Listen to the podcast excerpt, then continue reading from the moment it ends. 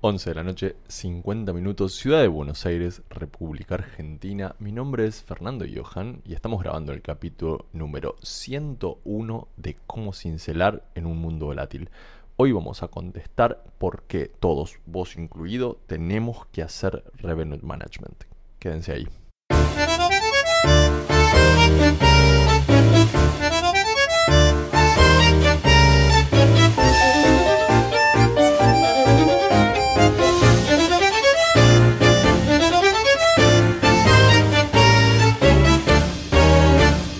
Si suena apenas conocido, el tema del revenue management eh, probablemente tenga que ver con el hecho de que hay un montón de industrias que descansan sobre el revenue management hace ya bastante tiempo y algunas muy conocidas por nosotros porque están en un lugar muy cercano a nuestro corazón que en esta pandemia se han visto fuertemente atacadas.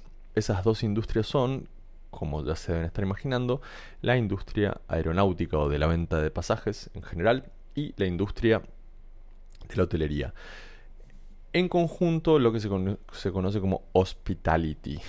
Em, estos, estas dos industrias hace mucho tiempo hacen esta gestión de sus ingresos que pondera un montón de variables para ponerle el precio al momento de la venta. Es, el revenue management o la gestión de ingresos, gestión de ingresos no tiene mucho glamour, así que le voy a seguir diciendo revenue management. Pero el revenue management es el responsable por nuestra idea de que comprar el pasaje adelantado sale más barato que si compramos una habitación de hotel un año en el futuro estamos pagando menos.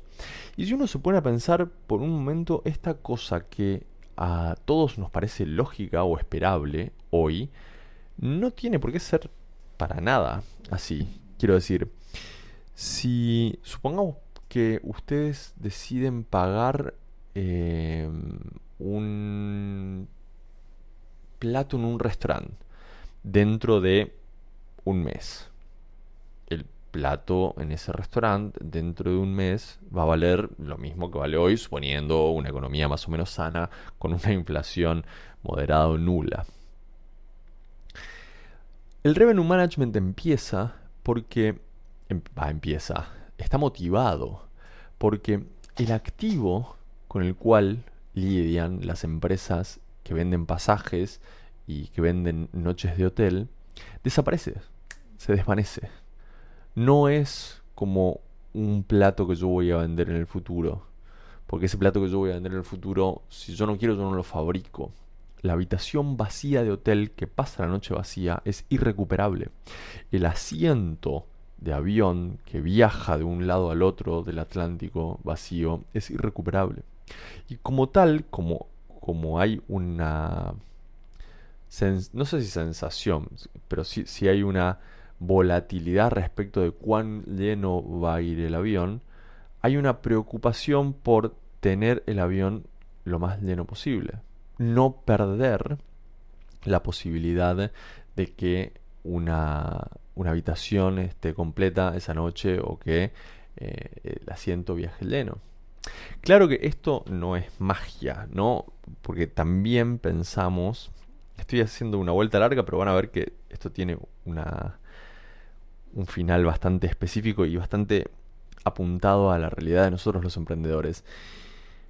Hay una sensación de que, bueno, si yo puedo vender una habitación de hotel que de otra forma no hubiese vendido, bueno, todo eso es, ganancia. Entonces, si mi habitación de hotel sale 100 dólares y yo puedo vender por una habitación que no iba a vender por 10, esos 10 dólares son ganancias. Pero el revenue management no se toma por excepción, se toma de manera holística. Entonces, voy a un ejemplo diametralmente opuesto. La ropa que nos compramos todos los años tiene una temporada. Los diseñadores de ropa, em, digamos, los, fabricantes y los comerciantes de ropa, tienen una dinámica de producción en la que lo que producen es para una temporada X. Y para la temporada siguiente viene otra producción, con otra estética, con otros colores, con otros materiales.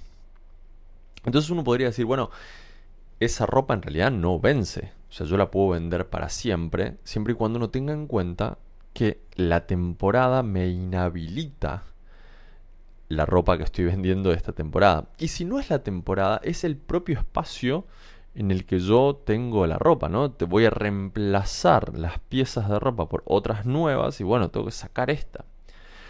A medida que va llegando el final de la temporada, conocemos, bueno, no, acá aún me culpa, en estas latitudes aquí en Buenos Aires no es tan si se quiere, eh, dinámico o tan agresivo el, proceso de liquidación como lo es en otros países como, como en España o como, como, en Estados Unidos. Pero sí es cierto que a medida que va llegando el final de temporada, quienes tienen el material para vender antes de quedarse con el material sin vender, prefieren ubicarlo, venderlo, dárselo a un cliente por ahí por un valor descontado. Tuvieron una cantidad de tiempo para intentar venderlo al valor que tenían pactado con, precio de referencia. Y bueno, ahora llegó el momento en el que eh, tenemos que ver cuánta plata podemos hacer de lo que nos queda.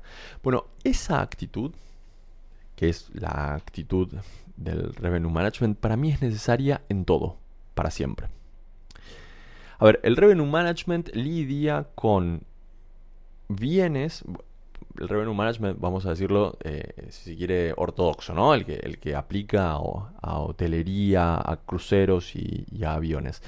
El revenue management ortodoxo aplica a bienes de intercambio que tienen un costo hundido que ya está pagado y que si yo no lo vendo, lo pierdo.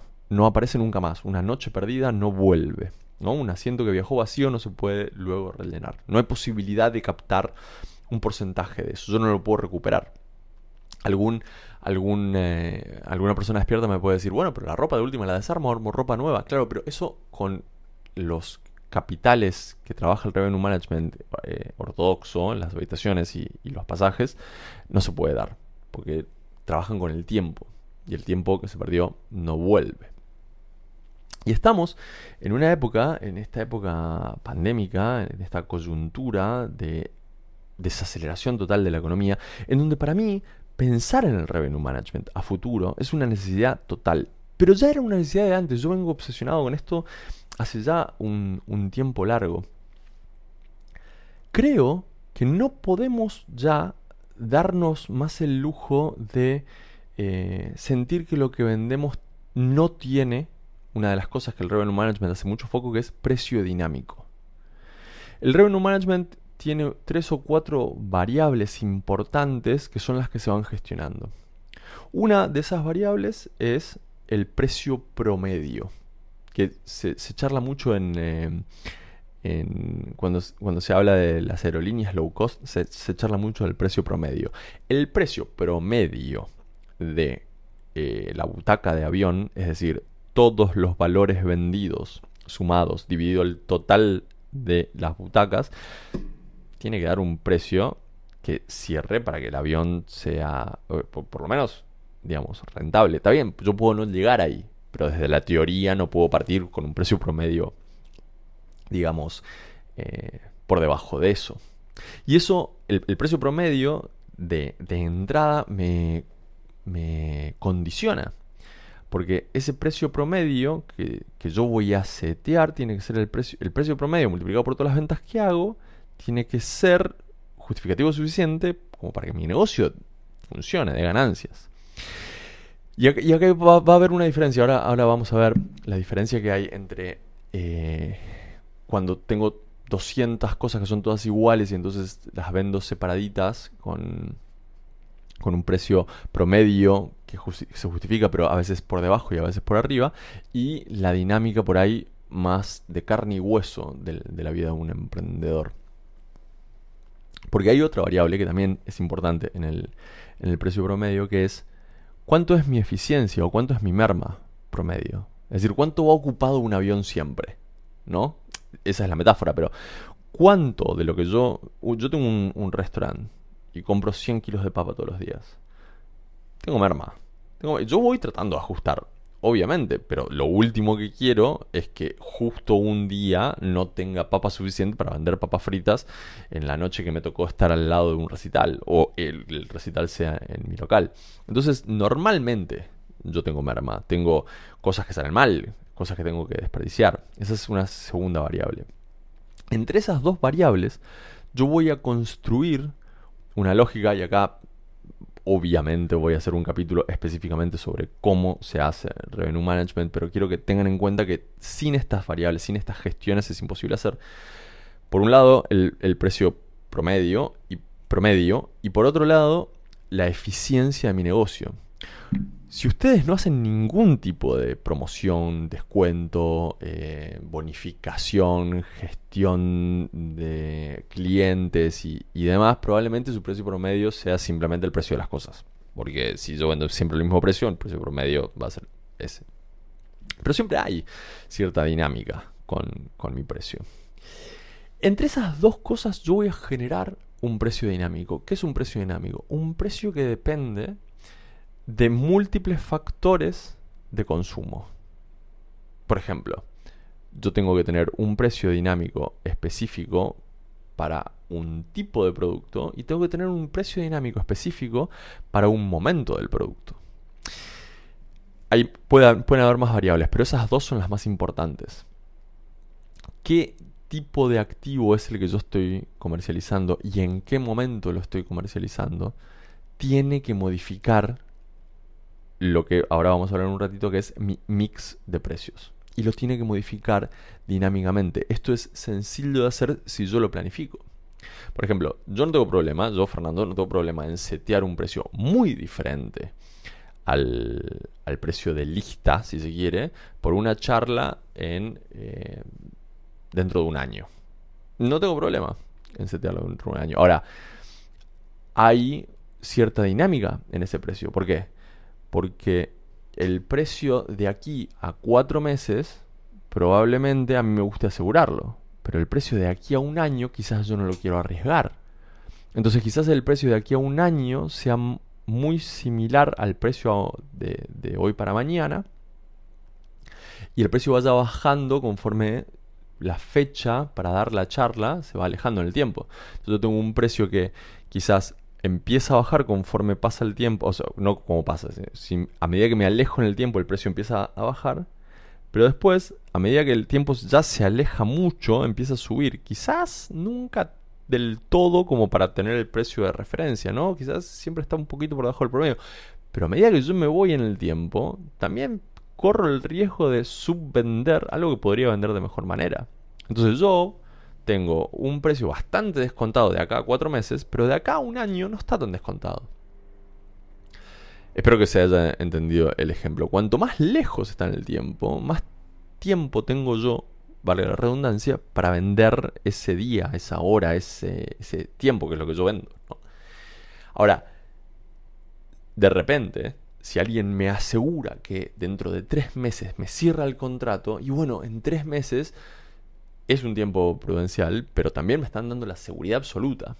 Y ese es mi precio dinámico. Y cada quien arma con sus productos y con su forma de agregar valor, con su producto y con el tiempo que, que, falta hasta tener que entregarlo, su mix de precios. Y esto tiene que ser válido para todo. Tengo que tener un mix de productos, de perdón, de precios, precios, pensado en función de cómo cambia el tiempo y el producto de las cosas. ¿Vale la pena tener un producto carísimo mucho tiempo que no se vende para nada? Todo se vence. Hace poquito trabajábamos con una empresa petrolera muy grande, muy importante, y, ellos compraban insumos muy caros, insumos que son perennes, en este caso eh, bombas, ¿no? Bombas eh, de, de, combustible, una empresa petrolera bombas de combustible. Pero charlando más en detalle, insisto, yo estoy muy obsesionado en esto, charlando más en detalle con ellos, ellos me decían, sí, es cierto, porque yo compro la bomba, pero si nadie la usa, llega un momento en que esa bomba ya no se va a usar. No se va a usar porque el próximo pedido va a venir por la versión nueva de la bomba. Y esta me queda obsoleta. Y no está obsoleta, funciona. O sea, es una bomba activa que nunca se usó, está ahí en el depósito. El precio de esa bomba de recambio, una vez que aparece la versión nueva, es cero. Para ellos internamente.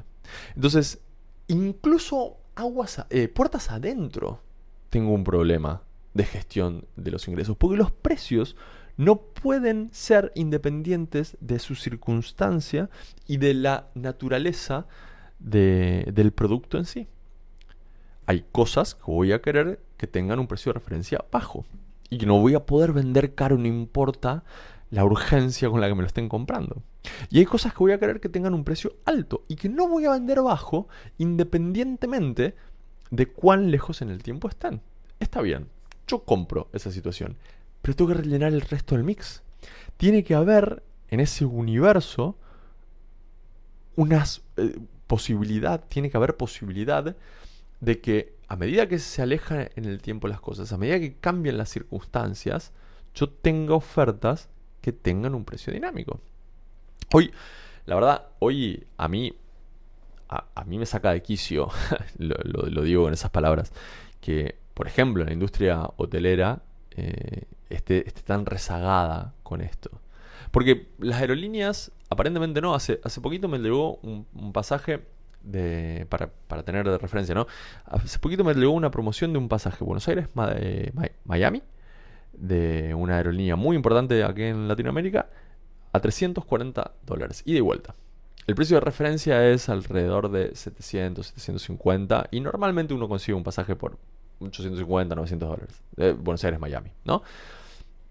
Digo, en, condiciones normales de presión y temperatura. Con una promo por ahí me voy por 700 y pico, pero este era 340.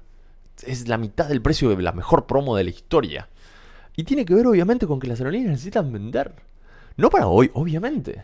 Porque hoy no se puede volar, porque estamos eh, todavía hoy, el 17 de mayo, en, digamos, todos con todos los aviones en, tierra haciendo cuarentena. Pero necesitan generar ingresos de todas formas. Y entonces en lo que vale el pasaje en el futuro es menos porque necesitan incentivarme a mí a que compren. Y todos tenemos que hacer eso con todos nuestros productos. Generar un mix que tenga un precio dinámico, en donde obviamente el precio promedio sea justificativo de mi negocio, y en donde tenga en cuenta la merma de mis productos o servicios, la merma natural de mis productos o servicios. Les prometo, vamos a hacer un capítulo específico sobre cómo se hace Revenue Management. Estoy pensando en invitar a alguien para, para eso, algún experto que venga, se sienta acá y les haga, o bueno, en su casa, y les haga el capítulo. Así que me comprometo con eso. Los que me están viendo por YouTube, por favor, hagan clic ahí abajo en los dos botones, en el que dice suscribirse y en el que dice eh, que le habiliten las notificaciones. Gracias por estar del otro lado. Nos vemos por acá en el próximo capítulo. Chau.